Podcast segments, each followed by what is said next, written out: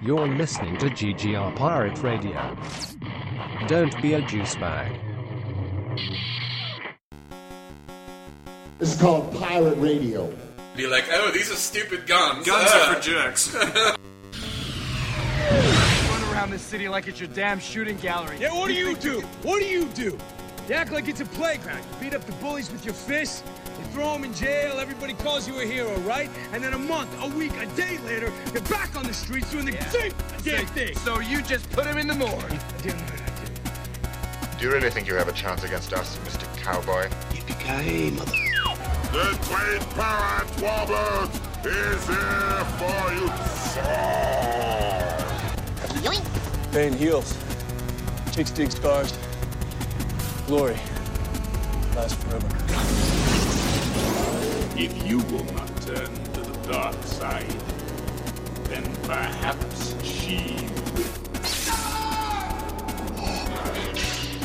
What's in the box? Dylan! You son of a... It's called Pirate Radio.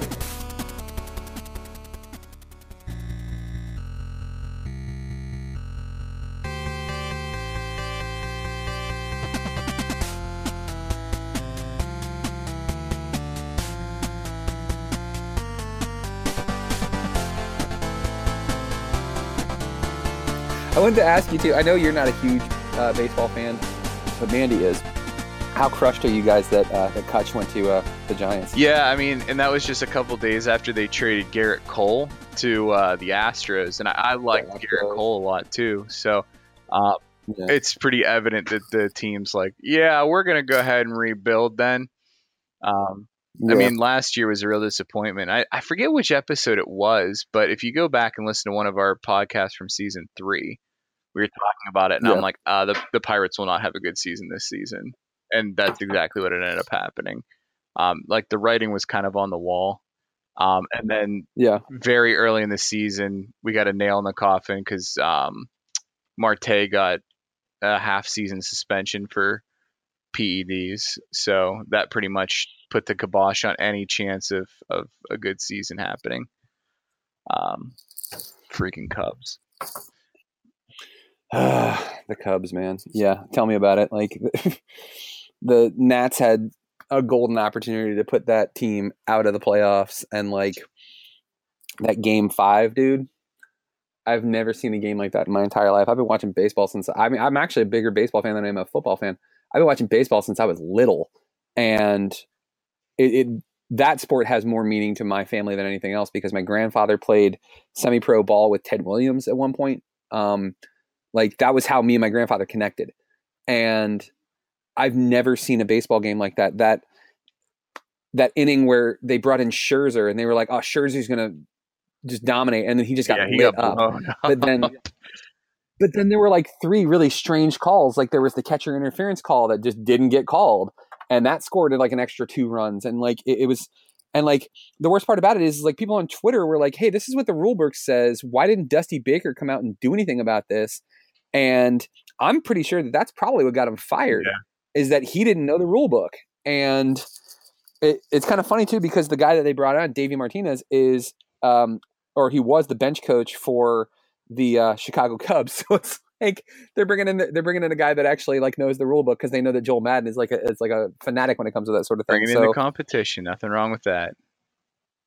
Oh, man. I just – I'm I'm hoping that two thousand eighteen is the year. I'm hoping that this is the year – that like they put it all together because um, I thought that the Caps were going to be the chosen one. I thought the Caps were going to be the, the D C team that like really was the one that brought it, brought it home, that brought the first championship home uh, since nineteen ninety-one. But it looks like it's going to, I'm hoping it's the Nats. Cause I feel like they've got a better they shot right like, now. Yeah. I don't feel, I don't, they look like they're going to be a much better team than, than most teams in the, in the M L B. Yeah. And like the Caps are, I think they're in, I think they're in first place right now in their division. But like, um, you and I both know I just, I'm in not, hockey, it's very yeah. much um, like the N B A. Uh, yeah, all you have to do is have a record good enough to make the playoffs, and then anything, and yeah. then anything could happen. Although it looks like Tampa Bay is just yeah. gonna kill everyone. Mm, except except the Caps have beaten Tampa twice in the two times that they played them, so that gives me hope. Yeah. Um, but like it's there's just something amiss with that team in general. Like there's I can't figure out what it is, and like I don't know enough about hockey to really tell you what it is. But like the playoffs are just a completely different animal, and like the flukiest stuff happens in the playoffs, and and it that for some reason just doesn't happen in the regular season. You see these bounces off of like players' backs into goals, and like it's just it's such a weird game. Like, um, to quote one of the Mighty Ducks movies, which is sounds horrible, but like in the third Mighty Ducks movie, the worst of the trilogy, obviously, um, they're talking about defense and how defense is so important because offense can score in a in a second, you know, in a split second, a goal can be scored. But if you shut them down, then there's no opportunity for that. And like that seems to work in the playoffs, I guess, but then you sort of kind of have to score goals, you know, to win. And like, I don't, I don't get it, man. It's hockey's so weird. And it's, it's how much of that is like up to chance and how much is just being in the right place at the right time. Like it's, yeah. I mean, and hockey's kind of like fantasy football in the sense that sometimes I feel like you don't really know exactly what's going to happen. The best strategy is to give yourself the best odds of winning. You know what I mean? Yeah. Like in basketball, football, that kind of stuff, like you can come up with a game plan that's like very specific to your opponent and everything like that. And not that you can't do that in hockey and everything, but sometimes like the right play in hockey is like, ah, just throw it to the net and see what happens. And if that yeah. was your strategy in football, ah, just chuck it up to the receiver and see what happens. Like you you would be fired instantly. If if your goal was yeah, just ah, just take it past half court and fling it at the at the rim and see what happens, you would never make it. Unless you're Steph Curry. Yeah, well, yeah, but that's not him just flinging it. That's just the range he's got. But in hockey, like you know, ah, you're at the point. Just put it on net and something good will happen. You know, because it can you know redirect it or you know what it hits off someone's stick. You never know what's going to happen. Um, so yeah, there's a yeah. there's that element of eh, sometimes you just put yourself in the best position and good things happen. And that's where the Pens, yeah. I think, excels because we're fast. We give ourselves a lot of opportunities to do well. Um, yeah. I don't know. I think that's one of those ones where sometimes you have to play to win as opposed to playing not to lose. Um, yeah. And I mean, at least after the rule change, when the Devils would do that, you know, when they won their championships, like, all right, we got our we got our oh. one goal. Now we're just gonna sit back and just not lose. That was the worst. Oh my God. That was the worst. I, mean, I can't blame him. And that's like, that's like a Patriots type thing to do. It's like, hey, these are the exact way yeah. the rules are written word for word. We know exactly yeah. how it's written. We're going to come up with this undefeatable game plan and make you kind of yeah. change how stuff happens to account for us. Well, we used to joke about it too. Like when we were at that place that we both worked, um, that like when you got like your one sale that you were just like, all right, take a knee. Take a knee. You're good. Take a knee. Like just, I'm a fun. I'm gonna phone it in for the rest of the day. Like I got nothing else that I need to do. I'm all right. I got my one sale. Especially on holidays, dude. Oh yeah. Yeah. Yeah. I got my one sale. I'm just gonna sit back and read this book. Yeah. I'm good to go. Um so we'll we'll kind of wrap up sports here, uh, because I definitely want to get into Star Wars. Uh because we've now both seen the movie. Um and we haven't yet talked about it. We haven't talked about our, our feelings about this movie. Um This is, I think this is, other than um, Phantom Menace, I think this is the most controversial Star Wars movie that's ever come out. Yeah, I'm glad you said controversial because I, I don't think I say worst, and I'm like, oh, I don't know about that. Oh no, no, I, I really enjoyed it. Um, so I'll I'll state that up front. But like, I've never seen such response from people, pretty much ever.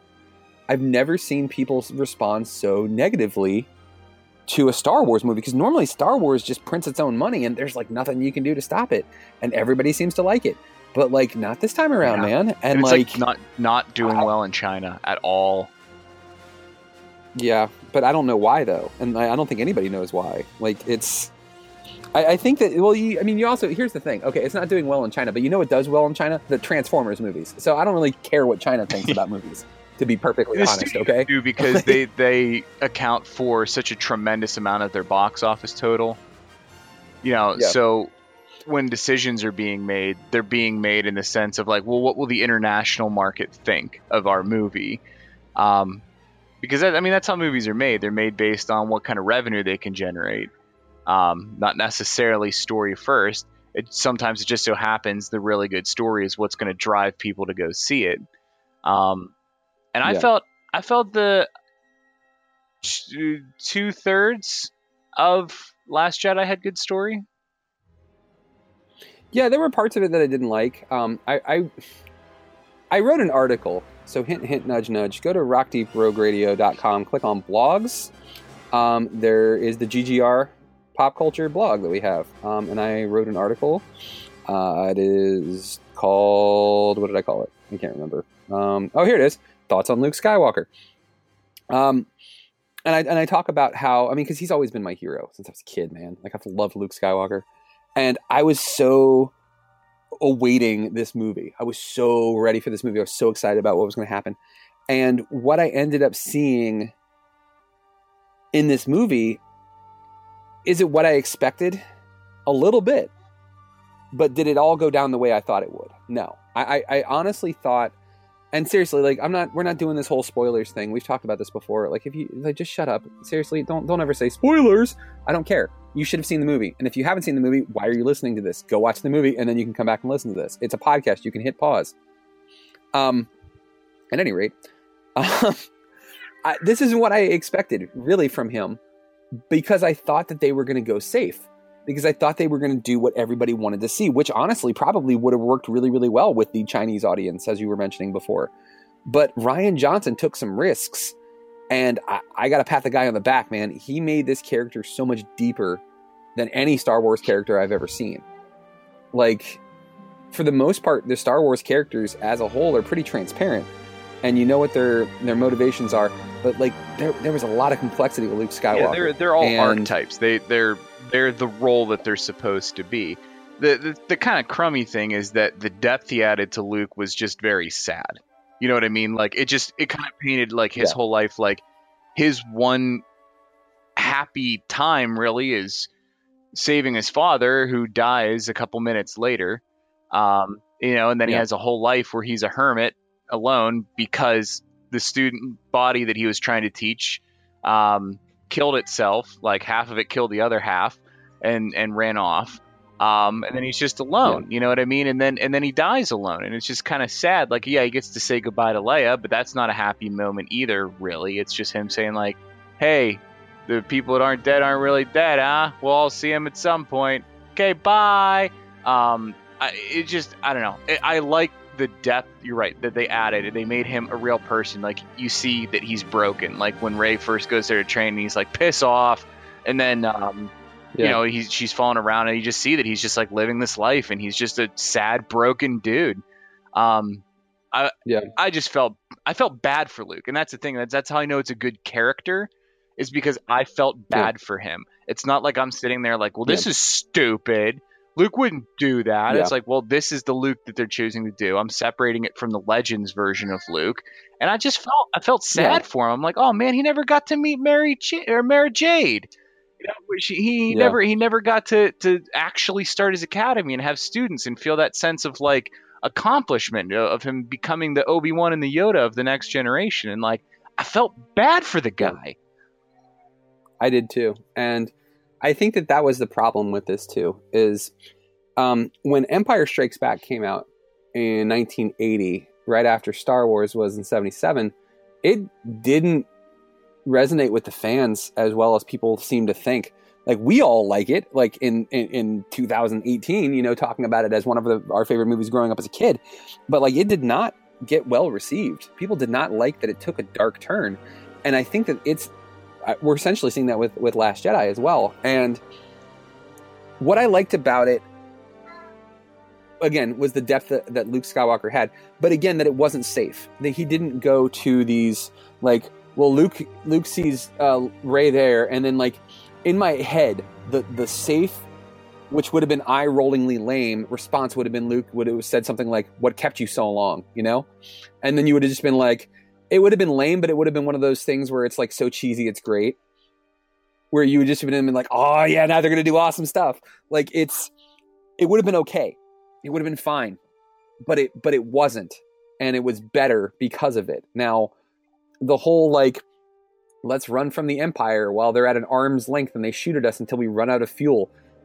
It was essentially like the O J... The Bronco um, chase. The O J Bronco chase in space. Like... Oh, that was kind of lame. Um, I did I did like the parallels that they did, though, because they ended up sending uh, Finn and Rose off to that other planet, that like casino planet, and there was some depth there too, man. Really, like, you're That's finding the part out, like, I hated. When, but like, I'm not talking about like that, like oh that scene or like that journey added depth. But when they're sitting there and they're talking about like the people who are making money off of this war, and you just automatically assume that it's all the people that are selling like the First Order weapons. And then you see that it's not, not only are they selling the First Order weapons, they're also selling the Resistance weapons. It's like, okay, all right, I see where you're going here. Like, this isn't like the typical good guy versus bad guy thing anymore. This is, there's some nuance here. Okay, I can dig it. Now that whole like thing was kind of a waste until the very end of the movie when you saw that kid with the broom handle. And apparently he's got the Force too. And that was kind of cool. So like, you needed that that kind of crappy side project in order to get that. So it's in my in my opinion acceptable, but like they're they're they could have gone different ways in certain things, and I probably would have been happier with the movie. But overall, I still think it was like four out of five stars. I still think it was good. Yeah, I think I gave it like a seven out of ten um, kind of grading. Yeah. Like, it wasn't perfect, it wasn't the best, um, but it no. definitely was better than it wasn't, and. Um, Yeah, that, that that middle, like, my brother hit it like as soon as I saw with him and my mom like the opening weekend, and then we sat down to lunch and just discussed it. That's what we do after every Star Wars movie is we kind of go watch it and then just sit down together and dissect what we just saw. And um, he yeah. hit the nail on the head. He's like, you know, if Finn and Rose never left, literally nothing would have changed. And I was like, yeah, yeah. other than a couple action scenes, pretty, pretty much. Yeah. Like, there's there's nothing. Um And and they even kind of robbed Finn of like the whole characterization of him running and not wanting to be like part of a piece bigger than himself and, and, and dying for something and having a cause bigger than himself. And then Rose just kind of slams him out of it in those like little skier things. Yeah. Um, yeah. And I was like, yeah, they're setting up Finn. It's like, you know what? I like Finn. I understand he's part of like the new team, so to speak. But God, that would have been a perfect time for him to die. It would have, yeah. It would have been kind of cool. And, like, yeah, it sucks because John Boyega's a great actor, but, like, let's be perfectly honest. Finn was kind of wasted yeah, in that movie. It would have given all those scenes reason because it's setting, like, at that point, like, yeah, it's he's not doing anything, and it doesn't really matter that much to the overall plan, but what it shows is yeah. his character failing and failing and failing, ultimately setting up yeah. when he doesn't fail at the end. And then he's robbed yeah. of that by this brand new character, and you're like, well, now all of that didn't yeah. mean anything. Like, why did we watch all of that? So he can push Phasma into a hole, and she's even more worthless than him now. Like, every everything oh, yeah. about their their part there, and the whole like, I like the Aminals. Look, they beat the Aminals, and and you just kind of you're like, okay, like I, I'm not I'm not saying I'm pro beating animals, but why are we even talking about yeah. this? Like, when I first saw that that track, I was like, oh, man, are they going to tie in pod racing? That's freaking awesome. Like, it just is a little nod. Like, I thought we were going to see, like, five pod racers zip by, and then, like, that was it, and we were done with it. Or like, oh, no, no, no. This whole racetrack yeah. thing's a big effing deal. No, I thought it was going to be chocobos, actually. But I mean, there's a guy in the front with a golden chocobo. Yeah. Ooh. That guy's always the fastest. Always the fastest. Oh. Um, I, the whole, okay, they kept saying to us, okay, Phasma was wasted in, uh, in The Force Awakens. Oh, but she's not going to be wasted in, in, in Last Jedi. She didn't show up until the last twenty minutes. And when she did show up, she was totally wasted, just like she was in the last one. Like, it was, they, they give us these promises of these things, and then they never come through. And like, I think that like we should know better as Star Wars fans too, because like we really shouldn't expect a lot from these cool looking characters. Because I'll give you one really good example, and his name is Boba Fett.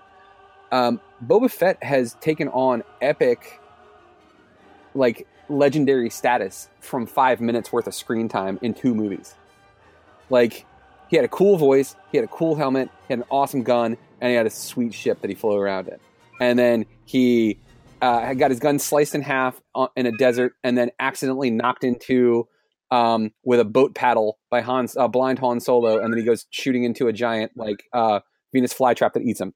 So like all of that kind of crappy when you're looking at the like big picture things, but people like put him up there as like one of the coolest badasses of all time when it comes to Star Wars. And he really didn't do anything. Hey, he has cool character design, and he out outwitted the witty Han Solo. You know what I mean? That was the thing. It's like Han thought he was cool hanging on the side of the thing and detaching with the trash. And then Boba Fett was totally hip to his game and, and followed him to Cloud City. So you're like, okay, we've seen Han be like clever and, and, and get out of scrapes, and this guy outwitted him. You know, it wasn't like some big fist yeah. fight where they punched each other with like Finn and Phasma, and they just like, yeah, they both look cool. Like, don't get me wrong, Phasma looks awesome. Like the chrome stormtrooper is a really cool design, but you can't just just have a character that's cool design, because then you get Darth Maul. Yeah, that's true. And then, and yeah, don't get me wrong, the expanded stuff is Boba Fett does a whole bunch of stuff and is really awesome. Darth Maul does a whole bunch of stuff that's really cool and awesome. But what, if you're lucky, fifteen percent of the movie-going audience will partake in the the extras, the expanded universe, the comics, the books, the video games, et cetera. The re- the Rebels, the T V yeah. show, that kind of thing. Like fifteen, twenty percent yeah. maybe. Yeah. Yeah, it's... I mean, and, and that's the thing with Star Wars is like now it doesn't really matter because there's so much extra stuff. So you'll get you'll get your fill. Like with, with Phasma, for instance, uh, apparently Phasma has a pretty awesome backstory. Yeah, she has a book and a four-part um, that comic that I've read, and and she does. She's like this awesome warrior woman that like basically she does what's best for her to survive. Like that's her actual character. Yeah. You don't know that if you ever watch the movies. You just think like, yeah, she's the shiny one. And that's the end of her character yeah. in the movies. But she gets some really, yeah. really cool. Now, and it, she, she hates General Hux, and, and um, but she kind of yeah. like it's a, you know, devil's deal where where it's like to help her survive and get better off and stuff. And yeah, she's got a real cool story. Kind of wish I would have seen any of it. Yeah, and like that's the thing too is you you just mentioned something, and you were talking about like, hey, what what might we want to see in um, in Episode Nine? You just mentioned something really interesting. You know, she does whatever she can to survive. Maybe she ended up finding some way to survive that fall. I mean, yeah. I, I, here's the thing. All right, so I've read enough comic books in my day to know that nobody's ever actually dead. If they brought Darth freaking Vader back, I'd be like, okay, I'm sure there's a way that you could yeah. make that. You know, the Force is pretty mystical. You could make some weird stuff. Like, nothing would surprise me. But yeah. you got to bring him back for a reason. And there's been no reason to have Phasma around. Yeah. Like, it was just a character that they invented, and they're like, this is cool, and then forgot to have anything for her to do. And if they don't have anything for yeah. her to do in Episode nine, then don't bother. Please don't bother. Yeah, I agree. I mean, unless there's going to be something cool. Yeah, I'm, I'm totally with that. And, like, that's the other thing, too, is a lot of people were really upset that Luke Skywalker died. And... I was to a certain degree, but you, I mean, come on, let's be honest. We all knew this was going to happen. Yeah, I wasn't surprised like at all. Yeah. They're leading to all of the original people being gone. Um, except for we might see R two last, we might see C three P O last, Chewbacca might might stay around. Like, he might be the one that, that kind of stays. Um, because, like, I saw this really funny meme on uh, on on uh, on Facebook that was talking about how everybody says that Han Solo was Rey's father figure, but let's really give credit to Chewie because he basically hung out in his um, in his station wagon while she was at Jedi practice the entire time, um, just hanging out, you know, like, like it, it just it, it, I exactly, and I just envisioned it too. I was just like, there he is, you know, he went to you know he went to Taco Bell and got himself some taquitos and was hanging out, just waiting for her to finish soccer practice because he's a good stepdad. Like it's it was it was it was kind of cute, but it did make it did make sense. Um, And maybe that's what we'll see. We'll see the droids. I think we will. Um, I think that was supposed to always be the thread. And I know that was more Lucas than now that Disney owns it or whatever. But the the whole the whole yeah. vision of it, I thought, was that you're supposed to be seeing Star Wars basically the same way the droids see them. Like you, they are yeah. the thread that's going to go through every single movie. Yeah. Yeah, and R two, I mean, I guess R two is Rey's now because Luke is gone, but was he... No, I guess he's Princess Leia's. But Leia is going to be gone in episode nine. I wonder, see, that was the other thing that I didn't understand either, is they had a really golden oh, opportunity to, to essentially. Yeah. I, I know exactly what you're going to say. They could yeah. Okay. Uh, Carrie Fisher died. Real life. They could have had her die. Yeah.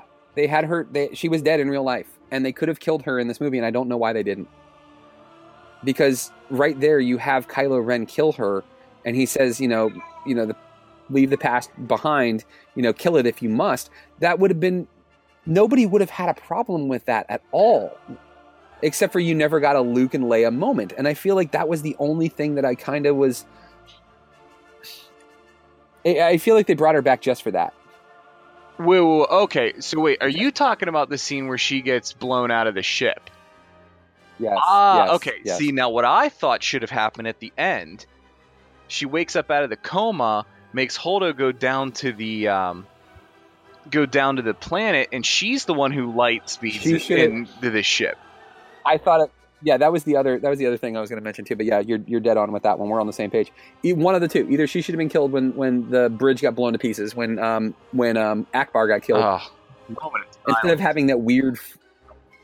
I know, but like instead of having that weird thing that she like used the Force to like bring herself back, and like what was that? That was so strange. I've never seen that before. Like, and like the way the okay. Here's what here's here's. Okay. I can't believe we're already rewriting this stuff, but here we go. Uh, yeah. Yeah. We're doing we're doing rewrite of the Jedi already. Um, so if I were going to redo it, like because obviously a lot of it had been shot, you know, you had certain stuff yeah. done, but you know sometimes real life affects things. I mean, Kevin Spacey was they reshot that whole movie after his stuff came out. So I mean, you could redo yeah. movies. Um, you you you redo it where she's the one who. Light speeds through the supremacy, and then yeah.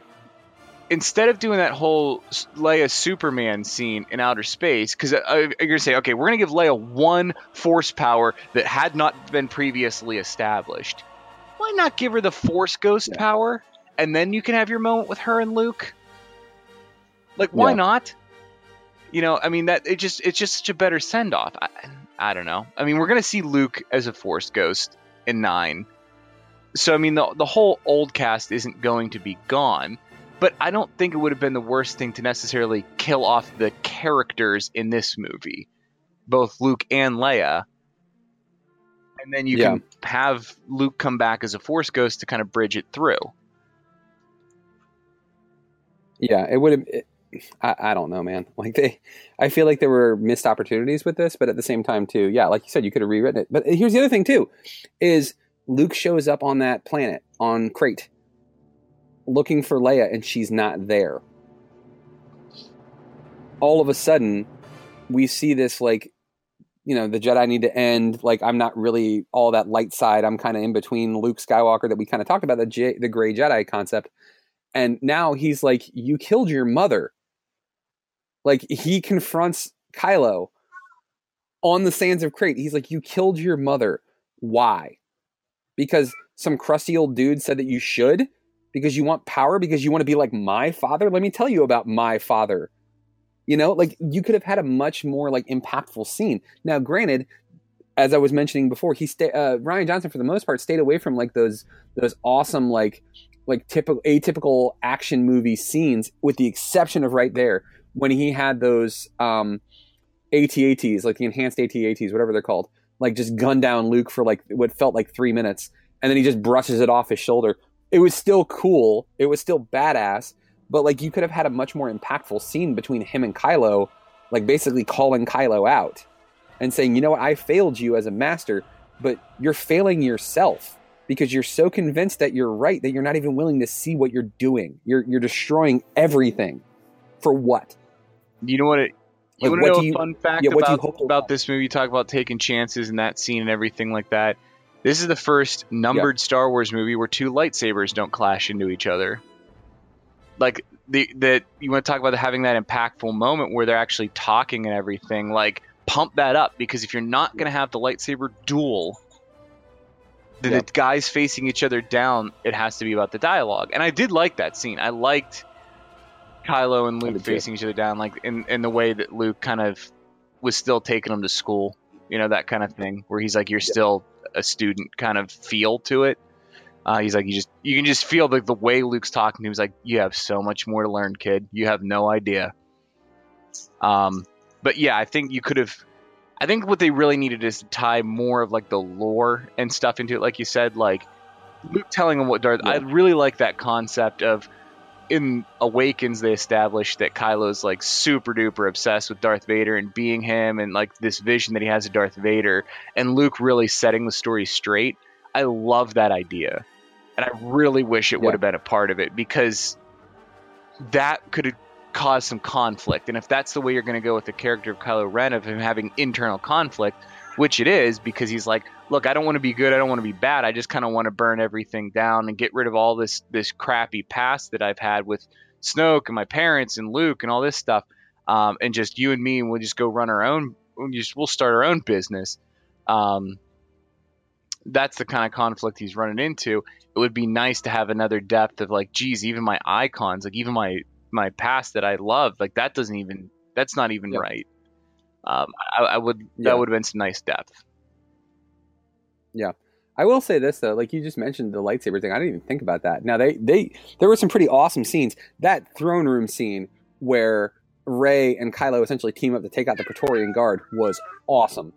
That was such a and good I think, scene. Again, it was a little subtle, but one of the big complaints about Force Awakens is like, well, I mean, Rey's had no training. How did she take on Kylo? And you have to go, well, he just got shot and killed his dad, and he had just gotten done fighting Finn, so he's probably tired, et cetera, et cetera. Um, yeah. That yeah. scene, she fights, I think, I think she kills like two of them, and he kills like six of them or something. Like, he takes on way more than she does. Oh, yeah. And he was a total... total badass in that scene.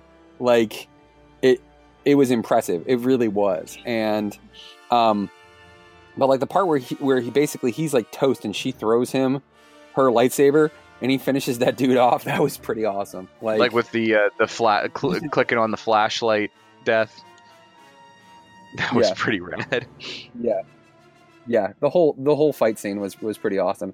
Like, that would be worth me going to see it again. I, I mean, I've only seen it the one time, but I would totally be willing to go see it again just to see that one scene. Like, that was that was pretty dope. And, like, okay, like, some people are really upset that, like, Snoke was taken out as easily as he was, but the way he was taken out was pretty awesome.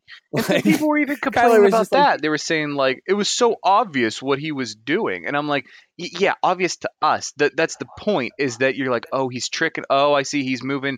He's moving both lightsabers. He's thinking about an enemy. He's thinking in generic terms. Like he's Snoke is in his mind so much that he's using that against him. Like he's being extremely smart and playing Snoke like an idiot.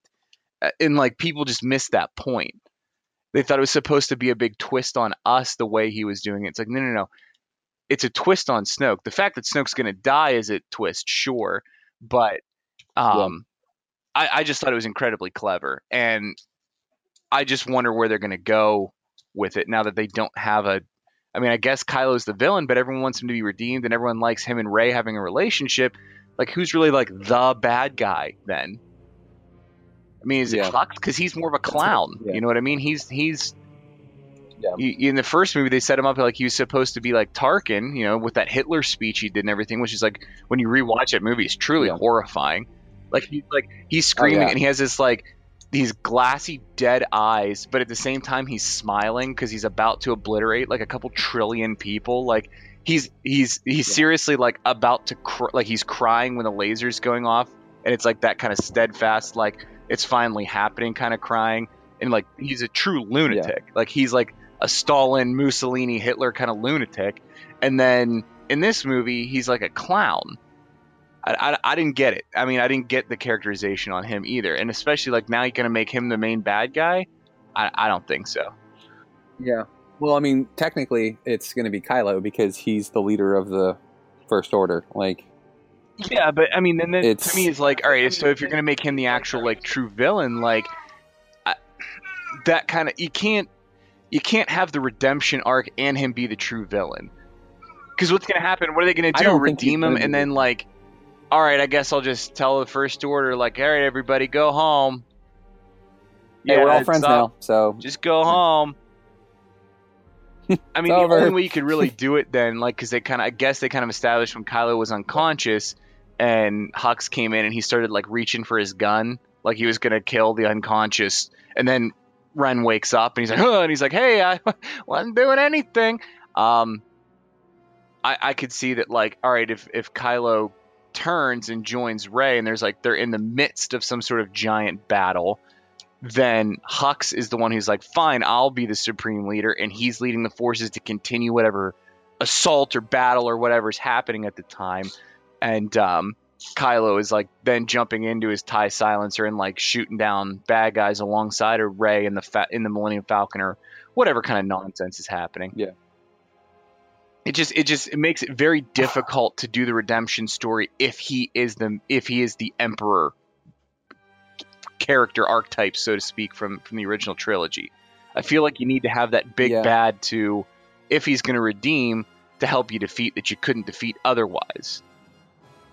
Yeah, I, I that's the thing though, is like I think that what Rian Johnson essentially established with this one is that, like, all of the knocks on the Force Awakens being derivative of um of uh, A New Hope was kind of thrown to pieces, because J J's not going to be able to come in and do episode nine and make it like Return of the Jedi, where, hey, they're building another Star Killer base, but this one just happens to be on a planet filled with uh, cute little, well, we can't use teddy bears again. They're giant bees! Uh, but, exactly, you know? Like, he's not going to be able to Return of his, Return of the Jedi his way out of this one.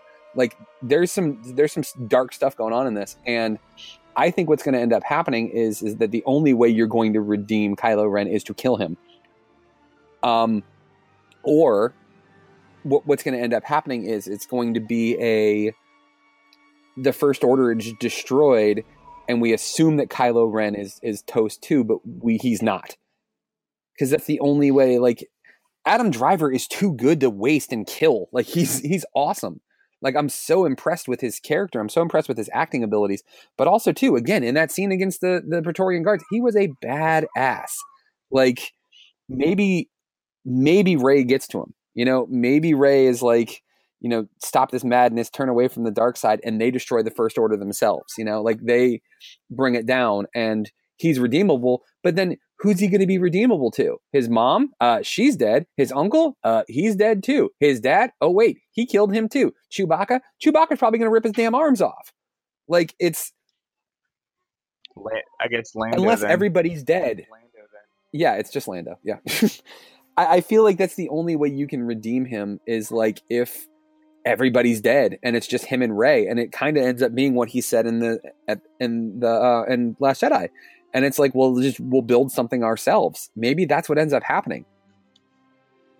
Do you think maybe that thing is like the Jedi Academy? I don't know. I don't think that they can create a Jedi Academy, because it, it's. There's so much. There's so much that is left unexplored with this, because we still don't know why he actually turned to the dark side. We don't know how Snoke really convinced him that what he was doing was the right thing. And like, yeah, okay, so Luke came into his hut and lit up his lightsaber, and he probably shouldn't have done that. But like, to immediately just assume that Luke's trying to kill you, and and then try to kill him, and not like. It's the same thing that I had the problem with Obi-Wan. Like, Obi-Wan's like, oh, this kid that I raised from, you know, from eight years old uh, to an adult uh, has turned to the dark side. Well, I guess I have to kill him. Like, there was no, like, attempt to try to turn him away from the dark side, except for screaming the word democracy really loud. Like... Yeah, the the, the, conver- maybe that's the conversation this, yeah. part of it was very short, and the lightsabers were already ignited. Yeah. Yeah, and we talked about that in our... Re- We talked about that in our rewrite, though, you know, is like there wasn't enough attempt to try to fix things.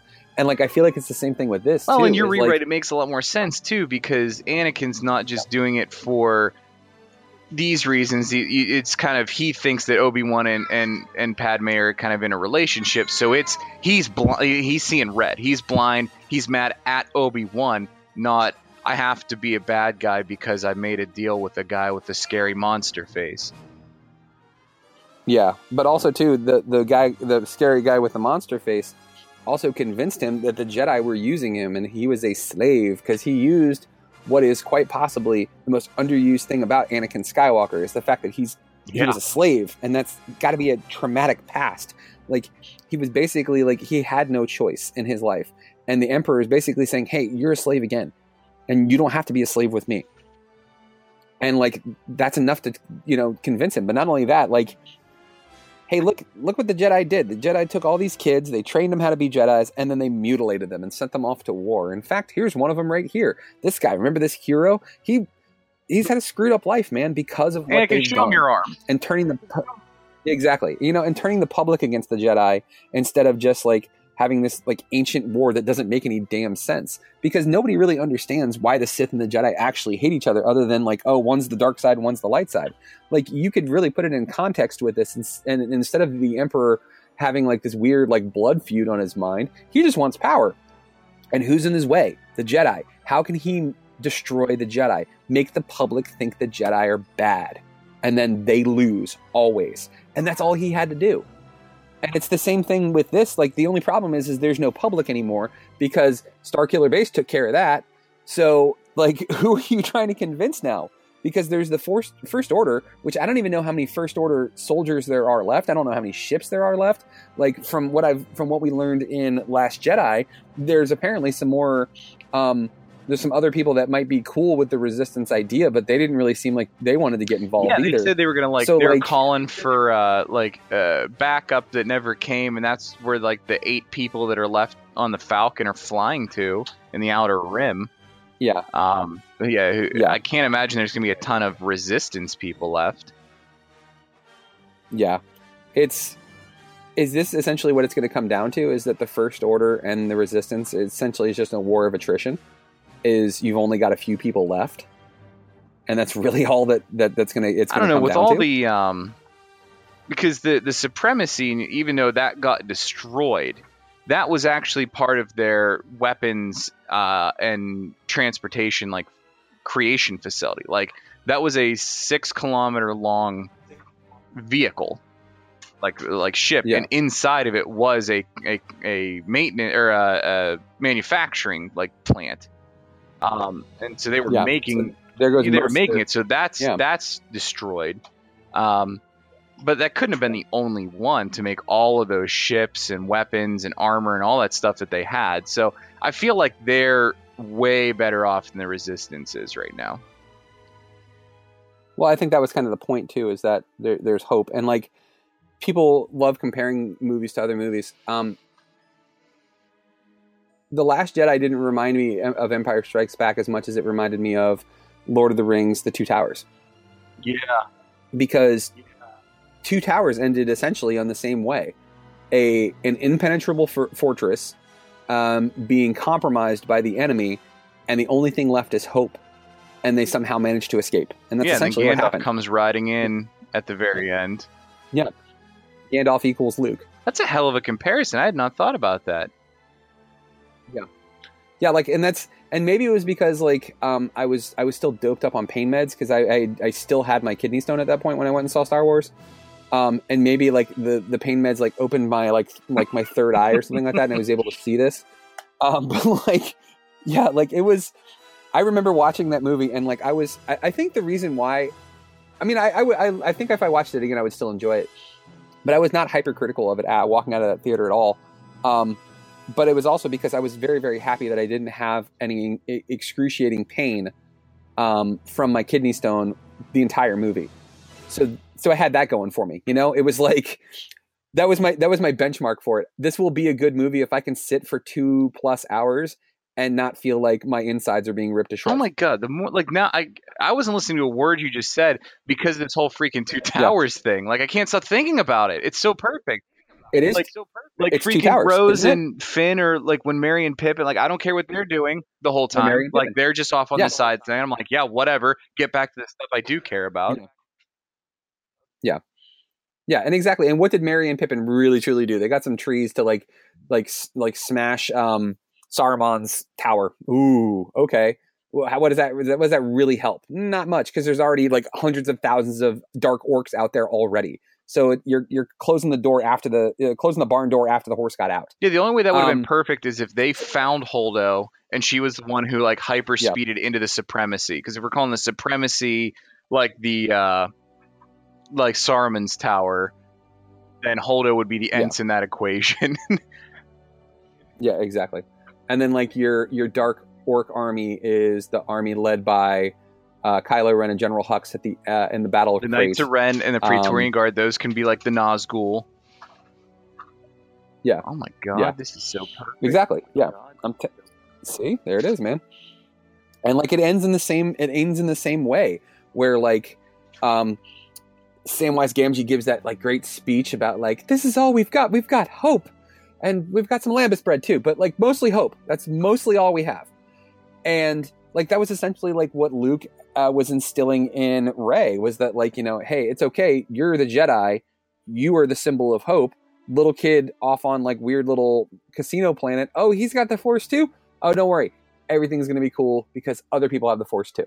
So like, yeah, it's that was the vibe. But that if we're extrapolating that in, then we're going to pretty much have to say that Kylo Ren is Gollum and Rey is Frodo. So Kylo Ren's going to die in lava is what you're predicting. No, what you're predicting. What's going to happen? See, this is going to throw you. Um, what's going to end up Gollum happening is Gollum and Frodo make out. Yeah, a lot, like a whole lot. Um, the third one of this trilogy is actually going to end up being like the Matrix. So it'll be um, a big battle, but then um, it'll turn out that like the final battle is actually in somebody's head, but like in a machine head. So it'll be like inside, I don't know, R two's head. What are some other bad trilogies? I'm trying to think of like another third movie that was really, really bad. Um, hmm, Pirates of the Caribbean. They're gonna yeah. what, what they're actually oh, doing go. is spinning around in a ocean vor- vortex. In a vortex. And there was a Kraken yeah. and that and was really cool, yeah. but then they just ignored that in the third one for reasons. Because it was it was too O P. Well, they killed they they killed it.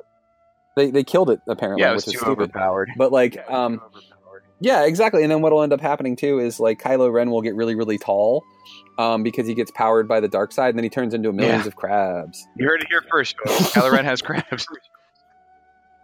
Crabs.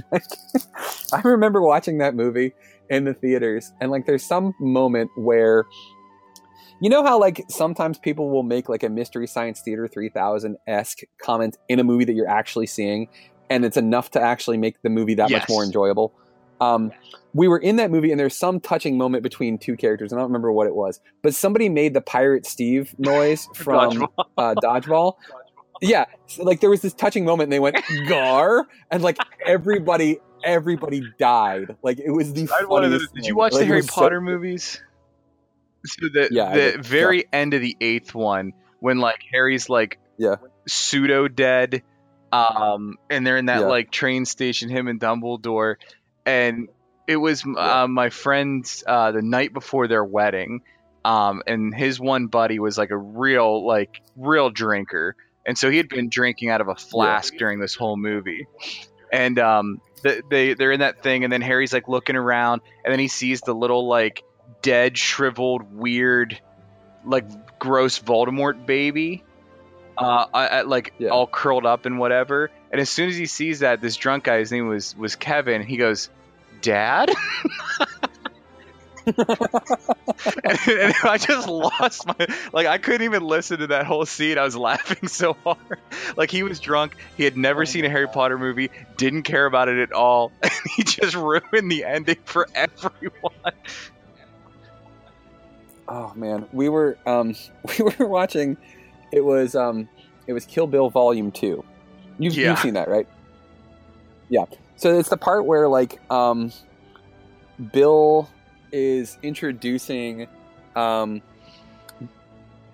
Uma Thurman's character uh, to her daughter Bebe, and at one point he said the little girl goes.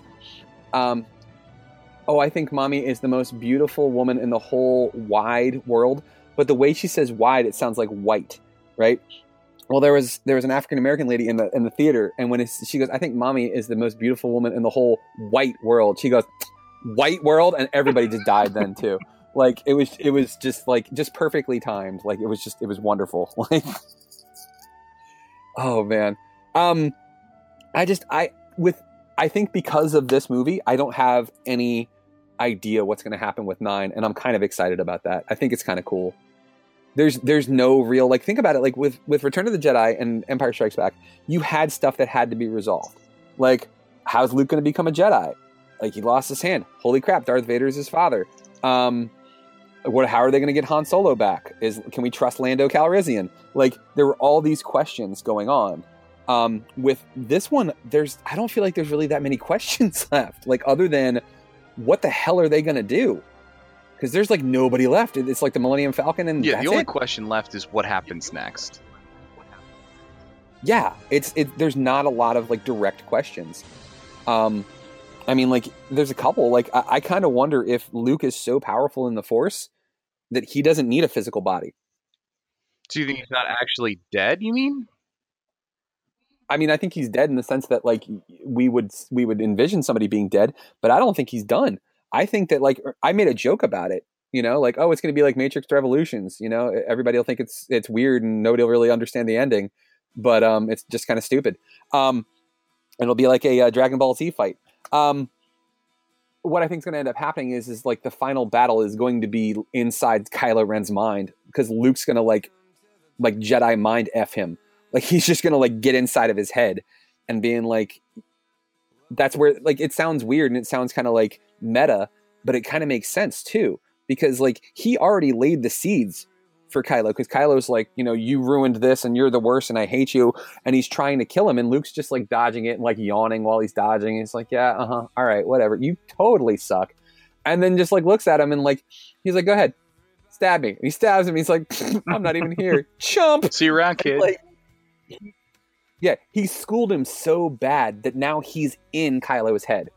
Kylo's like, well, I, I, I, I, I'm, uh, and he's just so blown by this that that's what's going to end up happening, is he's not going to be able to shake Luke. Like, he's going to have like dreams like Anakin did, because that's a Skywalker thing. They dream and they think of the future and they have these visions. He's going to see Luke in his visions and he's going to think that it's visions, but it's actually Luke screwing with you him. You could bring Han in too after what he said. Like, he could, not as a Force ghost or whatever, but I mean, like, it's part of the visions and yeah. dreams that Luke's kind of like guiding him to have through the yeah. Force, because he said like your even your you yeah. know father will, will be with you and that kind of stuff, you know, he's never not with you or whatever, yeah. like basically haunting him and trying to like keep showing him his demons yeah. to help try and remind him like you're a good person, like remember how bad this sucked when this stuff happened.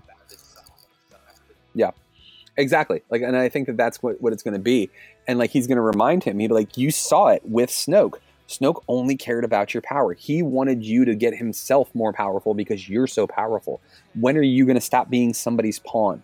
When are you going to make a decision for yourself and do what you know is right? Like, I, I, I feel like that's going to be a huge thing, where he's going to have a chance to wipe them out. And like, Hux is going to be like, you know, you've lost your nerve, you lost this, you've lost that. And he's going to turn on Hux and he's going to ruin Hux's day with a lightsaber, basically. And then he's going to basically tell the First Order to stand down, and they're all going to be like, what? And he's basically just going to like wipe out the entire remnant of what's left. And it'll probably be in a self-sacrificing way. Um, I just, I don't see, again, I go back to this before, I don't see any way of him getting out of this alive happily. Yeah. Like there's, yeah. there's, there's just no way. Yeah. I, I, it's, I'd have to think about it for a while. Like, I'm sure I could come up with something. Like, I, I've come up with ways yeah. for there to be another big bad other than Kylo, you know what I mean? But they're they're weird, and I don't know if they would necessarily work. You know what I mean? Like, there yeah. there would be some cool yeah. stuff you could do with it, but not necessarily like the yeah. right thing thematically. Like, the the only the only thing I was thinking, like, it would be like really like crazy, um, if you want to tie like lore in, because everyone everyone was like looking for hints before the movie came out. They were like, what about this? What about that? Um, and they saw that yeah. little like um, pool of water in in Octu, and it looked like it had like the, yeah. the Prime Jedi that had a look that kind of looked like Snoke. And so like yeah. my thought was like, all right, so if you want a big bad, if you want um, there to be like an Emperor like level of villain, uh, what you could do, and this I don't I still don't think it's a good idea, because um, I, are you familiar with the Legends books at all? Do you know what the Yuuzhan Vong are? Yeah, they were the alien race that came from the unknown territories or unknown regions that like did the invasion, right? Yeah, so I mean, the, the they there was a long series of books that they were in, um, and way too long. Uh, and they were yeah. a bio-organic kind of race. So, like, they didn't really use... Like the Borg. But they okay. didn't even, like, use machinery. Like, so, like, the ships they have were, like, living creatures and stuff like that. And, um... Oh, and, and, oh okay. Kind of like those like those things in um in Avengers. Yeah, yeah, yeah. Um, and they like saw the Force as like an abomination because they were all about like life and living creatures and stuff like that. And they um they saw the Force and, and the Jedi and people who use the Force as just like unnaturally manipulating the forces of the universe and, and life. Um, and so there was this big war. And it ended up um, with the Imperial Remnant and then, like, the New Republic at that time. Like, they kind of had to join forces. So I was like, okay, so you could do an adaptation like that. So long, long time ago in a galaxy far, far away, this species from outside the galaxy or the unknown regions or whatever you want to call it, um, that was Snoke's species, came and established the Jedi Order. And this particular type of species um, is the naturally... like obscenely strong in the Force. Like it's just something like they just, yeah. they are kind of like the prime Force users. You could say like they started with this universe and they were basically made of the Force. And, and there's like only, there's like a dozen of them or fifteen of them or some set number of them. And um, they're made of the Force. And that's why they're so strong with them. And then one yeah. of them went to this universe and established the Jedi Order to teach other life forms how to use the Force because they love the Force so much. Um, and then the rest of them got corrupted and they became more like Force vampires, like the whole um, Darth Nihilus thing. So they wanted to yeah. prolong their life unnaturally and kind of fell into the dark side um, and are like Force vampires. And they can put themselves in like a stasis if they don't have enough Force users around. And what they do is they'll wake one of them up every so often to go out and see if there's enough Force users. And when um, Luke and Vader, like when Vader killed off all of them, they put themselves into stasis. And then when Luke and uh, Vader had their, and the Emperor, there were three Force users concentrated on the Death Star. It kind of like triggered like, hey, there's enough Force that we can kind of feel it. And they woke Snoke up and he went out into the unknown regions and picked up the Imperial Remnant, made him oh. the, for, the First Order. Then um, Snoke kind of like reported back to them through like their forced like hive mind connection that like he's starting the First Order and they're going to start um, this invasion and like take over and start training people with the Force just enough to like feed off of them like a farm because um, they have this technology yeah. they can use, some kind of technology they've been developing with the First Order, something you can make up for the ninth one. Um, and so there's like how many ever like five or six or seven or ten or fifteen of these other Snoke-like beings that are like super duper strong, and Kylo Ren has to take the First Order, Rey has to take whatever the resistance is built up, and they actually have to join together to fight off these things that come. And it would be kind of a really cool twist where you're like, oh man, how are they going to beat the First Order? Oh my god, they're on the same side? I didn't see that coming. And that's yeah. like how you could that's how you could do a big bad if you want to do like an Emperor level, like true evil. Yeah. We're not doing anything but being bad guys here. And you can redeem Kylo Ren. But that's ridiculous and would never happen. It is. And the reason the reason why it wouldn't work is because like you've established this trilogy for two movies already. And then the third one, you're just going to do like a completely different ridiculous story. Yeah. It just seems like... I mean, that, yeah, I, I, I see what you're saying, and I understand where you're coming it, from. You can yeah. do a big bad, like you can do an Emperor level of like, I've been in the shadows, and you've never known, like, because that's what the Emperor was. I mean, he was mentioned by name like a couple of times, but like you never saw him, and they saved him for yeah. the third one for that way Luke and Vader could team up on him and beat him. Um, that's yeah. how you'd have to do it with this one. Is you'd have to have something that has not been in the last two, and then it just appears in the third one for them to fight, um, and you could tie, and you have enough. You have a, you gave yourself enough rope in the lore, like to hang yourself with, so to speak. Uh, but that's the only. You yeah. have to go to really far lengths to have that true, true bad guy.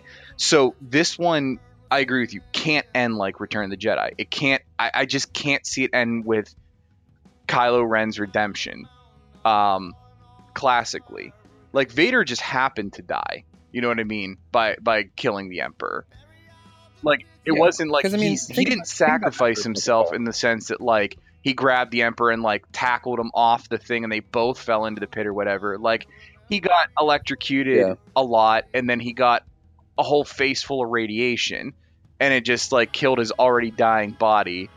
Like, the way my headcanon yeah. was that, um, and there, there's no source on this. This is just the way I've always seen it, is that Emperor's electricity yeah. overloaded the circuits in his suit for his breathing apparatus, which is why he's, like, rasping so freaking hard when he's there. And then he gets yeah. a full force face of radiation, and his breathing system can't filter it out. So he has these charred, burnt, crappy yeah. lungs that can't do anything on their own. And then you flood him with radiation because his suit doesn't work, because yeah. the electricity basically fried its circuits before it could, like, fix itself or reboot or whatever.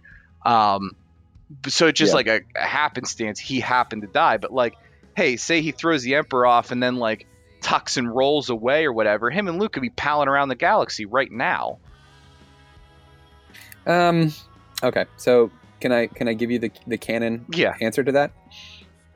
Okay. So when the Emperor designed his suit, uh, it was designed to be not of the top level technology that was out there, uh, specifically because he didn't want Vader, because he knew that Vader was more powerful than him, but he wanted to control Vader. So how did he do that? By putting him in a suit that was a piece of crap. Um, that could be easily overloaded by electrical um, shock, which the Emperor was a big fan of, as we saw against Luke. Um, so basically, like, he held that over Vader at all times, and Vader knew that he couldn't mess with the Emperor, because if he did try to mess with the Emperor, the Emperor could basically shock him to death. Um, that's why that scene at the end of Jedi is so impactful, because he's like, he's sh- he's shocking my son to death. I, this is I, I've made the wrong decision. I, like, I, I can't believe that I made these wrong decisions. I'm not going to do it again. I'm not going to make the wrong decision again and support this this butt plug with electrical powers. And he's like, I don't even care if it kills me, and picks him up. And, like, in doing so, when he picked him up, like, he's his gauntlets that he has in his fingers are so strong, he crushed the Emperor's rib cage. And that's why the Emperor was just, like, frozen. He was like, I can't do anything because my ribs are crushed and my insides are goo now. But he was still just shocking everywhere. So basically, he he shut Vader's suit down and, like, destroyed it. And there was no way to save him at that point. And that, I don't know about the radiation. I mean, that could be true. But, like, as far as I know from what was in the, like, written stuff, it was the electrical shock that overloaded his suit. Yeah, that's what I meant was kind of my, my headcanon is, like, when the yeah. suit turned off through the yeah. combination yeah. of, it, like, he could survive without the suit for a limited period of time. And, like, gr- granted, they're always supported yeah. by, like, him being in a back to tank or in his meditation chamber and that kind of stuff. But, like, through the use of the Force, he could survive for a limited period of time. My my headcanon yeah. was always that blast of radiation that was in no way filtered out by the suit, because it was basically just oh, clothing at saying. that point. Yeah. Um, exacerbated his, like, that, that death. And it, it made it happen quicker. Like, it just fried what was left of him. He he was like he he had enough strength for Luke to drag him over to the uh, to the to the shuttle Tidarium and and say a couple sentences and then die. Yeah, basically. Um, yeah, I mean, and it's that's probably that makes sense too. I mean, like he was, I think he was already toast anyways, um, and he realized that he's like, this is kind of my last my last att- my, my last attempt, you know, like because you got to think, man, he's already a burn victim. His lungs are already fried from Mustafar. So he's just been living off of like this, this iron lung and, and piss and vinegar, more or less. Like that's been would have been kept keeping him alive. And he no longer had that because he was like, maybe this is my chance to redeem myself. And that's, I think he kind of like gave up more or less, you know? I, and I think the realization is like, you know, I became Darth like, Vader to save Padme. And the only thing that's really left of her is, is the, our kids. And what am I trying to, and what am I letting, yeah. I'm letting this guy, this this a-hole fry him up right now on this Death Star, and then the other one's probably going to get nuked by this this Star Destroyer or Death Star that I'm standing in right now sooner rather than later. No, the only part of Padme that's left are these two kids, and this guy's trying to kill him. Nope. And then he throws him into a pit. Yeah. Yeah, I, the- I would tend to agree. Um, well, yep, that's it. Yeah. And like you mentioned something too that, that I've always thought about. Like, what if Vader didn't die? I don't, he, Well, what's he gonna go? He's gonna go down to Endor and party with everybody? Yeah. No. Like he he has single-handedly tried to kill every single one of those people. That's yeah, they're gonna down take there. him to space Nuremberg and like put him to death. You know what I mean? Like there, there's no good ending exactly. for him. No, yeah, he's not getting out of this one at all. Like it's it's it's he's toast. And like it was I've always wondered how they would how they would have handled that, but it's it doesn't matter because he died. Yeah, I mean so. It's a fun what if. I mean um, like basically yeah. Knowing that they had destroyed the I wonder if Luke said, you know what, we destroyed the, the Death Star. Um the, the rebellion's in good hands with Leia. As far as cleaning up what's left, I wonder if the two of them would have like ran, yeah. like as fugitives. Like the two that's of them actually, would have not you know, done anything with either group and just kind of gone to the fringes, gone to Tatooine. You know what I mean? That was the plan. That was actually the plan. Um, Luke was supposed to like after all of that was supposed to just like go old school like gunslinger and just walk off into the sunset, and like you wouldn't see Luke again. Luke would not come back to celebrate with them. Because like, and that kind of makes sense too emotionally. Like you just, your dad just died after you saved him from being evil. That that's that's some shit to deal with, and I'll have to bleep that out. Um, but that's some stuff to deal with in general, because like that that's pretty harsh. And like, if he would have just left, I mean, if Vader had lived and they left together, that kind of would have made sense too, because they're not really normal people, and like that kind of ties back to The Last Jedi too. Is Luke's not normal. Luke's not a regular person. And like Rey can be disappointed all she wants. And she can be like, oh, you're not what I thought you were. Or, you're not a hero, or you're not this, or you're not that. Like, you don't understand, girl. Like this, this is not something that is anybody can really fathom the, the pressure that is on this dude, this kid. I mean, because he was a kid when all this pressure was put on him in the first place. Oh, hey, you have to save the galaxy, by the way. Um, because this crazy old man that you've never actually met who um, dismembered your father and lit him on fire. Uh, oh, and then stole his sword. But then when he presents you with the sword, he said that your dad would, would have wanted you to have that sword. That's not true. Your dad never said that. Like, like his whole life is a lie. He had the old crusty dude tell him that he needs to become a Jedi because that's what his dad would have wanted. No, that's not true. His dad wanted, would have wanted to have his legs and his other arm and not to have to breathe through a, an eight hundred pound suit. Um, And then you have the other crusty old man. You have the guy who lives on Dagobah, the Muppet, basically say, hey, you have to kill your dad. And if you don't, I'm going to convince your sister that she has to kill your dad. But one of you guys is doing it, because I'll be damned if if it doesn't get done, because I screwed up in teaching him and I should take care of it, but I'm kind of a chicken and I'm not going to do it. Like, the oh, that just it just gets me back to being irritated at the Jedi in the first place. Like, they're, they're so messed up. They're so messed up, and they love trying to convince everybody else that they're right all the time.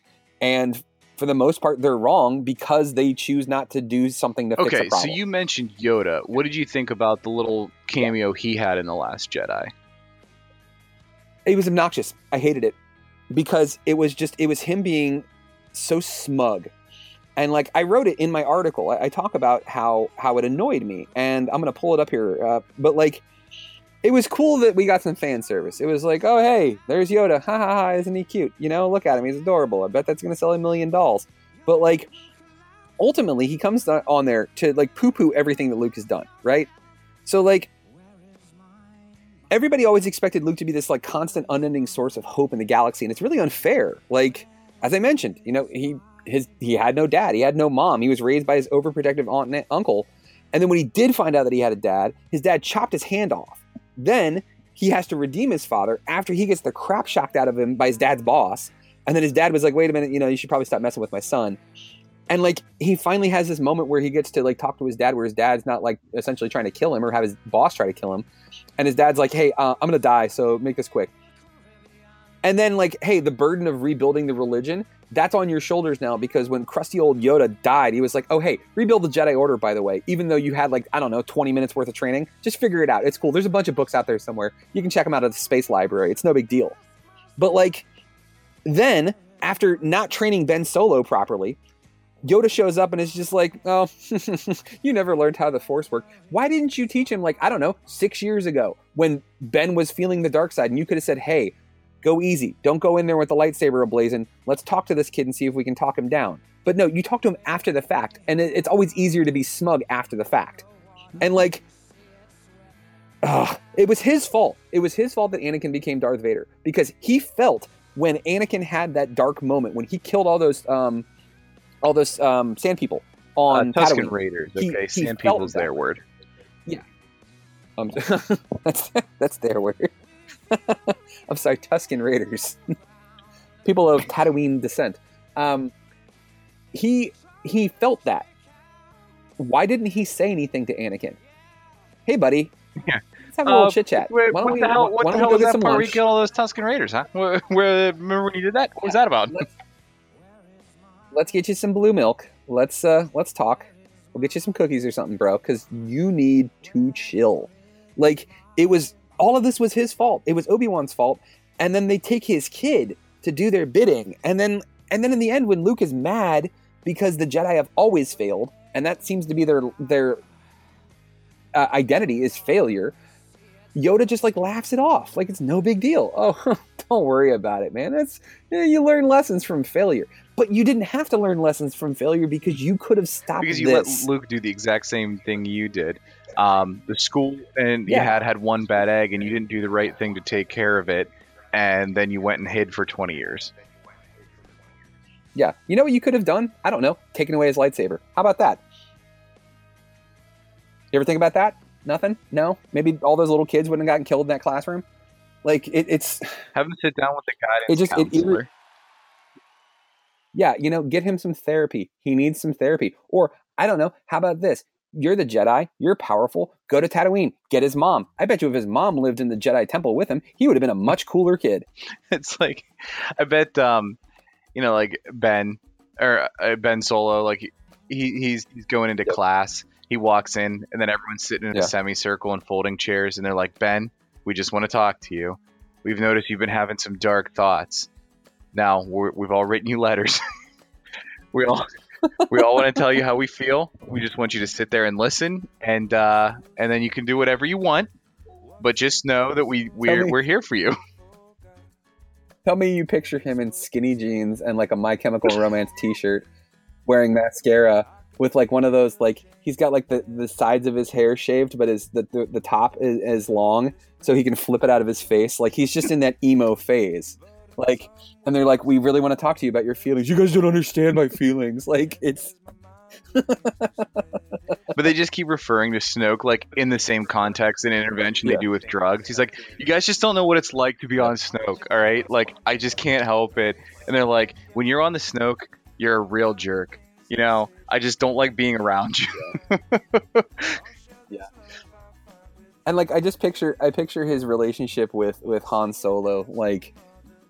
He like he was one of those kids where like Han Solo was an awesome dad when you're like five and six, because he's a smuggler and he's cool and he's he's funny and like, you know, he's snarky. But then like when he starts getting older and he realizes his dad's kind of lame, and his dad like doesn't take responsibility for anything and just runs away whenever there's problems. Like it's I, I see it as being like one of those things. And they did they did like a really really funny series of memes like right after Force Awakens came out, where it had like um, Harrison Ford and Adam Driver from other movies having like scenes together um, where they're like eating dinner and stuff together.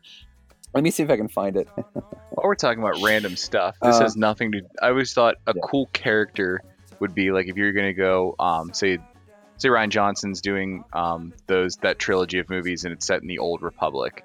Um, I always thought a cool character would be um, like a Jedi who, instead of having a lightsaber, has a bunch of like, just like dozens of like lightsaber knives and uses the Force to like throw yeah. them around all over the place. Um, yeah. I mean, that's the Jedi's biggest weakness, is they don't do very well with ranged stuff. Like you have to be pretty up close unless you're using like the Force to redirect the, their own laser blasts yeah. or whatever. But I mean, like. I don't know. I just thought it would be a cool character. Yeah.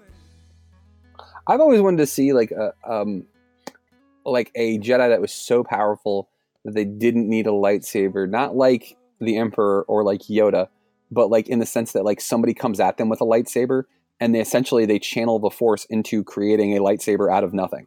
Oh, okay. Where they have a force a force saber.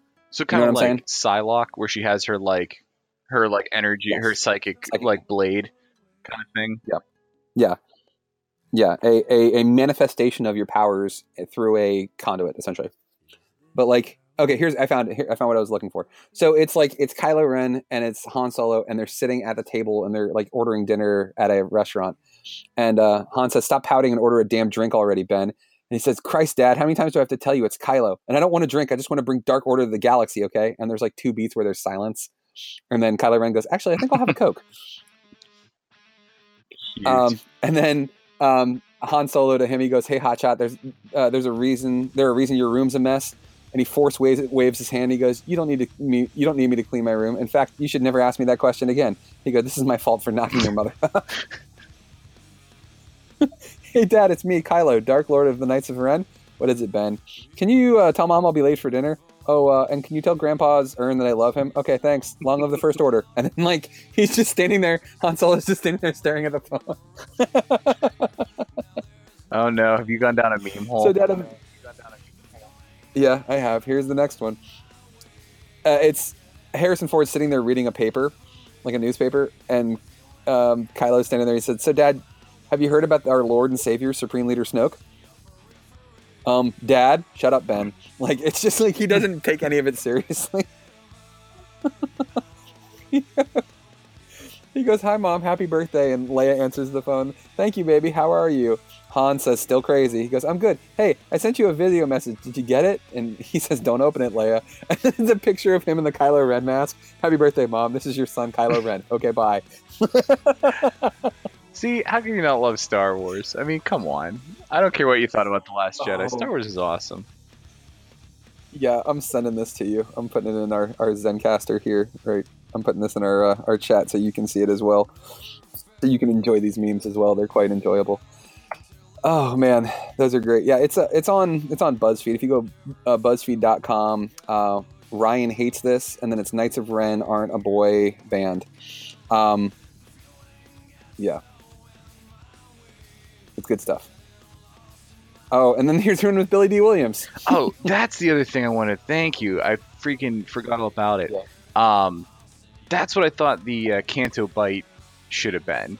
Like, instead of some random no-name freaking slicer that no one cares about yeah. and never ends up in freaking Benicio del Toro's character sucked. I hated that.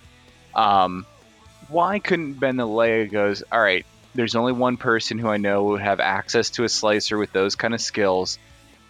And I know where he is. And it's Lando, and he's pulling some kind of heist at the casino. Like, he's doing a job there where he's scamming them. And then Rose would be like, ah, oh, this guy's so old, and, like, he, I don't I don't get it. And, like, he, she doesn't like him at first. But then she, you can even keep in all the crap with those stupid rat, dog, deer things. And um, he's like, no, no, no, like, I'm I'm scamming these people. Like, they're selling to both sides, and you can keep all that stuff in. He's like, they're they're terrible people that are profiteering from war, and I'm running this scam on it, and they help them run this scam so he can get in touch with the, the slicer. Um, you can that's a natural way to bring Lando in when that isn't just straight fan service. It fits. It's the kind of place you would expect Lando to be in a freaking casino with a crew running a heist. It'd be a cool scene, and it gives them something more to do. And then whatever, like, they help Lando finish the job, they they borrow his slicer, yeah. and then this, them and the slicer actually do something of benefit, say something on the supremacy. Like, they actually get in and do something that isn't meaningless. It doesn't yeah, fix, exactly. fix the end part that of it, would, but it makes the nice. casino part much more engaging, and it brings in Lando, which I think would be a lot of fun. Yeah, I think we all miss Lando. That's for well, sure. You just think he's a gambler, he's a um, player, and you have a casino planet yeah. that doesn't have Lando? Come on. Where else is he going to be? I mean, seriously? Like, he's got a job. Exactly. Come on. He's at a casino. Yeah, I agree. Um, you know I, what I think we've never actually talked about? Um, did you, we never talked about Rogue One. Ever. Like, I don't think we've ever actually talked about it. I don't even know what you think about it. Did I you did. like Rogue One? Um, I agree with some of the sentiment that the characters were a little bland, but at the same yeah. time I kind of went in knowing that it is like it was a war movie, so like not all the characters in yeah. Saving Private Ryan are the most thrilling, engaging. Like, you gave them a little bit of backstory about who they are, but really it's a war movie, with some cool war scenes, and then one yep. or two of the main characters gets a little deeper, like Jyn Erso, you know, she got more backstory than anyone. Yeah. Like, I thought it was cool. We got a little bit with um, Cassian Andor too, like with the, the like he's done some dark stuff, and like I thought that was kind of cool that they gave a little. Um, the rebels were just yeah, not where the white shoots knights. That you know, guy was in the alley. Yeah, where he shoots. Uh, yeah, you're like, oh, oh yeah. okay. Yeah. Of all of the of all of the new movies though, so far of the new three, right? Um, Force Awakens, Rogue One, and Last Jedi. Rogue One's my favorite. Mm, okay. And I and I can tell you why. And it, it was a it was about a minute and forty-five seconds worth of uh, worth of movie, and that would be the scene where Vader comes on the Rebel ship. It was that was so worth the price of admission. I, I have the movie on Blu-ray, and I've watched that scene of the movie probably sixty times, because that is the that is like I'm like I'm gushing now. You know, like that was the best Darth Vader scene I've ever seen in my life, in any movie, any video game. Like he just he annihilates those guys, and it was exactly what they what they pitched too, because remember when yeah. we were talking about this before Rogue One came out, we were talking about how they were going to have a scene where Vader just owned people, and like we were finally going to see why everybody was afraid of Darth Vader. That was that scene, and it lived up to its expectations, and like it, it was it was so awesome. Like I and and still I think that complete like as a complete film, that is the best of the three. Um, so far, I really like parts of Last Jedi, but I thought Rogue One was was hands if down I the best had to one. Pick one of the three, I think I'm still picking The Force Awakens. Yeah, really, just because I mean, okay. Rogue One was really, really good as a world building yeah. movie, but let's say Rogue One was the first Star Wars movie you had ever seen, it would not yeah. have like any weight. You know what I mean? You're like, what's a Death Star? Who is that guy who just with the sword? Like, you know, you know what I mean? Like, you wouldn't necessarily have the gravity. So it's really, really awesome as world building, you know, the same way that like some of the books are really, really awesome because they they expand the things that you already love. But for me, the key, the core movies, the numbered movies um, are the ones that are the most impactful, because they're the ones that are the trunk of the tree that everything else expands off of. And out of the two new numbered movies, I thought Force Awakens, I just enjoyed a little bit more, probably just because it was the first one and it had, you know, there hadn't been Star Wars in, in a while. And it was nice to, to, to have something yeah. new. Um, and there was just a few too many flaws with that, that middle part um, with like Finn and Rose's story. Um, you know, say what you will about J J Abrams and everything like that, but that every character had something to do. They were used the right amount. Like, you know, I would have liked a little more Poe Dameron in, in Force Awakens, but, you know, if he was around, what else, what would he have done? You know what I mean? I didn't, I don't think Phasma was necessary, but she didn't detract from the story in any way. She just was underutilized. Um, whereas Rogue One was a really, really awesome world building war movie. Um, if it was in my hands and I could do anything I want with it, I, I think I would do more of a heist kind of movie, where they're breaking into the facility. Yeah. Um, oh, I like, see what you're like, saying. Yeah. Kind of like it, they were trying to do, like, on Scarif. Like, that yeah. little bit that they did where, like, they're in the uh, Imperial uniforms and they're sneaking in and they're like, yeah. kind of putting a small team together and having the army as a backup. And then, like, everything goes to crap. And you can even have the Battle of Scarif at the end if you want. But, like, uh, the good portion of the movie is built around them planning and maybe doing like two or three smaller heists to make like almost like Ocean's Eleven, I guess, like Star Wars. Yeah, you were looking for more Ocean's Eleven. You were looking for more Ocean's Eleven, less Saving Private Ryan. Yeah, because I mean, like when I, I guess because that's what I've always pictured. Like when when you hear the line like that they stole the plans. Yeah. In in in uh, episode four, when I was a little kid, I'm like thinking like, oh, there's like spies and they like they snuck in and stole the plans. Like I didn't think it was like capture the flag, where they like had the whole army like come and kick the doors in and like blow their way to the plans and then just happen to get them out in time. Yeah. Um, but I do really like the way that Rogue One was structured. Yeah. Um, there was a lot of fan service. Um, I liked the way that it kind of connected to four. Yeah. Like for the first time, this was maybe like a month and a half ago or so. Yeah. I was watching Jack, and I was like, you know what? I'm going to watch Rogue One and and then A New Hope, like back to back, like as a double feature, and see how they flow. And they flow really well together. Yeah. Like you see the the, the Tantive four take off, and then immediately it picks up with the Tantive four being chased by that same Star Destroyer that Vader's on. So I mean, like it's yeah. it's it's a real nice flow. They they fit together well. Yeah. Um. Talking. Speaking of that. Um. I mean, we were going to talk about T V shows, but I, I don't want to. Let's just keep talking about Star Wars. Um. you. We talked about that um video that they made, like that updated digital Obi-Wan versus Darth Vader lightsaber fight. You saw that on YouTube, correct? Yeah, where it's like a more like a lightsaber duel with with more choreographed action. Yeah, um, I'm just wondering when we're finally going to see the full thing of that. Yeah, no. that that just that piece. Like, and if you guys are wondering what we're talking about, um, if you go to uh, YouTube and you just type in Darth Vader versus Obi-Wan remake. Um, there, you can actually see it, and it's it's incredibly well done. Um, there's an article on the Hollywood Reporter about it. Like, it's just it's such a good trailer. Um, I'm just wondering again. Let me see if I can find any information. This article was written in December of two thousand seventeen. Let's see if there's any information in here about when it'll get finished. The premise of it, for those who don't know, is that this this group is re. making the the fight at the end of A New Hope, the, the lightsaber duel between Obi-Wan and Vader. So like the old man Obi-Wan and, and Vader, um, and doing it in a more high speed, high action choreographed lightsaber duel, as opposed to the more um, dialogue heavy yeah. one that was in A Well, New and Hope. The big thing too, that you have to remember with all of this too, is like people criticize that and they're like, well, oh, this uh, fight scene wasn't this, or the fight scene wasn't that. They were fighting with swords that were brittle, that were very fragile, that like the lightsabers are not as durable as what they are now, where like the ones they're using in the movies, you can do incredible stuff with. This was essentially like they had, it was a, uh, uh, it was called rotoscoping. It was a technique they called rotoscoping, and that's how they made them light up like that. But the swords that they were using were super, super fragile.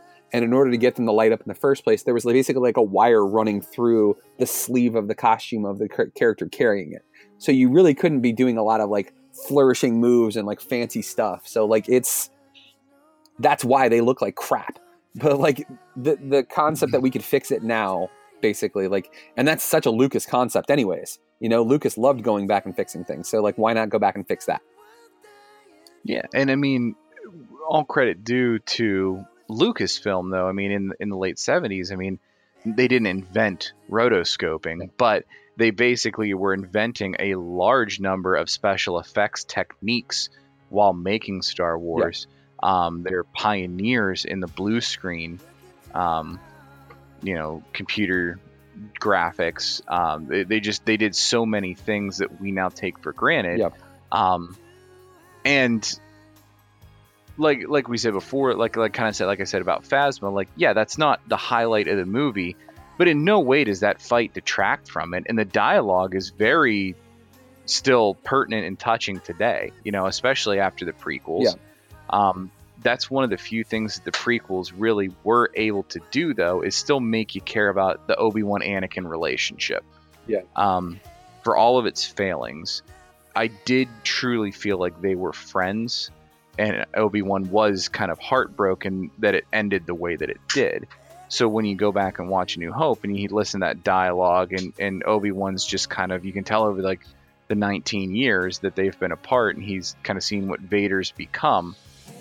You can kind of see that he's like, you know what, there's, he doesn't see what Luke ends up seeing. Yeah. You can tell he's like, you're only a master of evil, Darth, and, and that kind of stuff. And the dialogue still is really good. And yeah.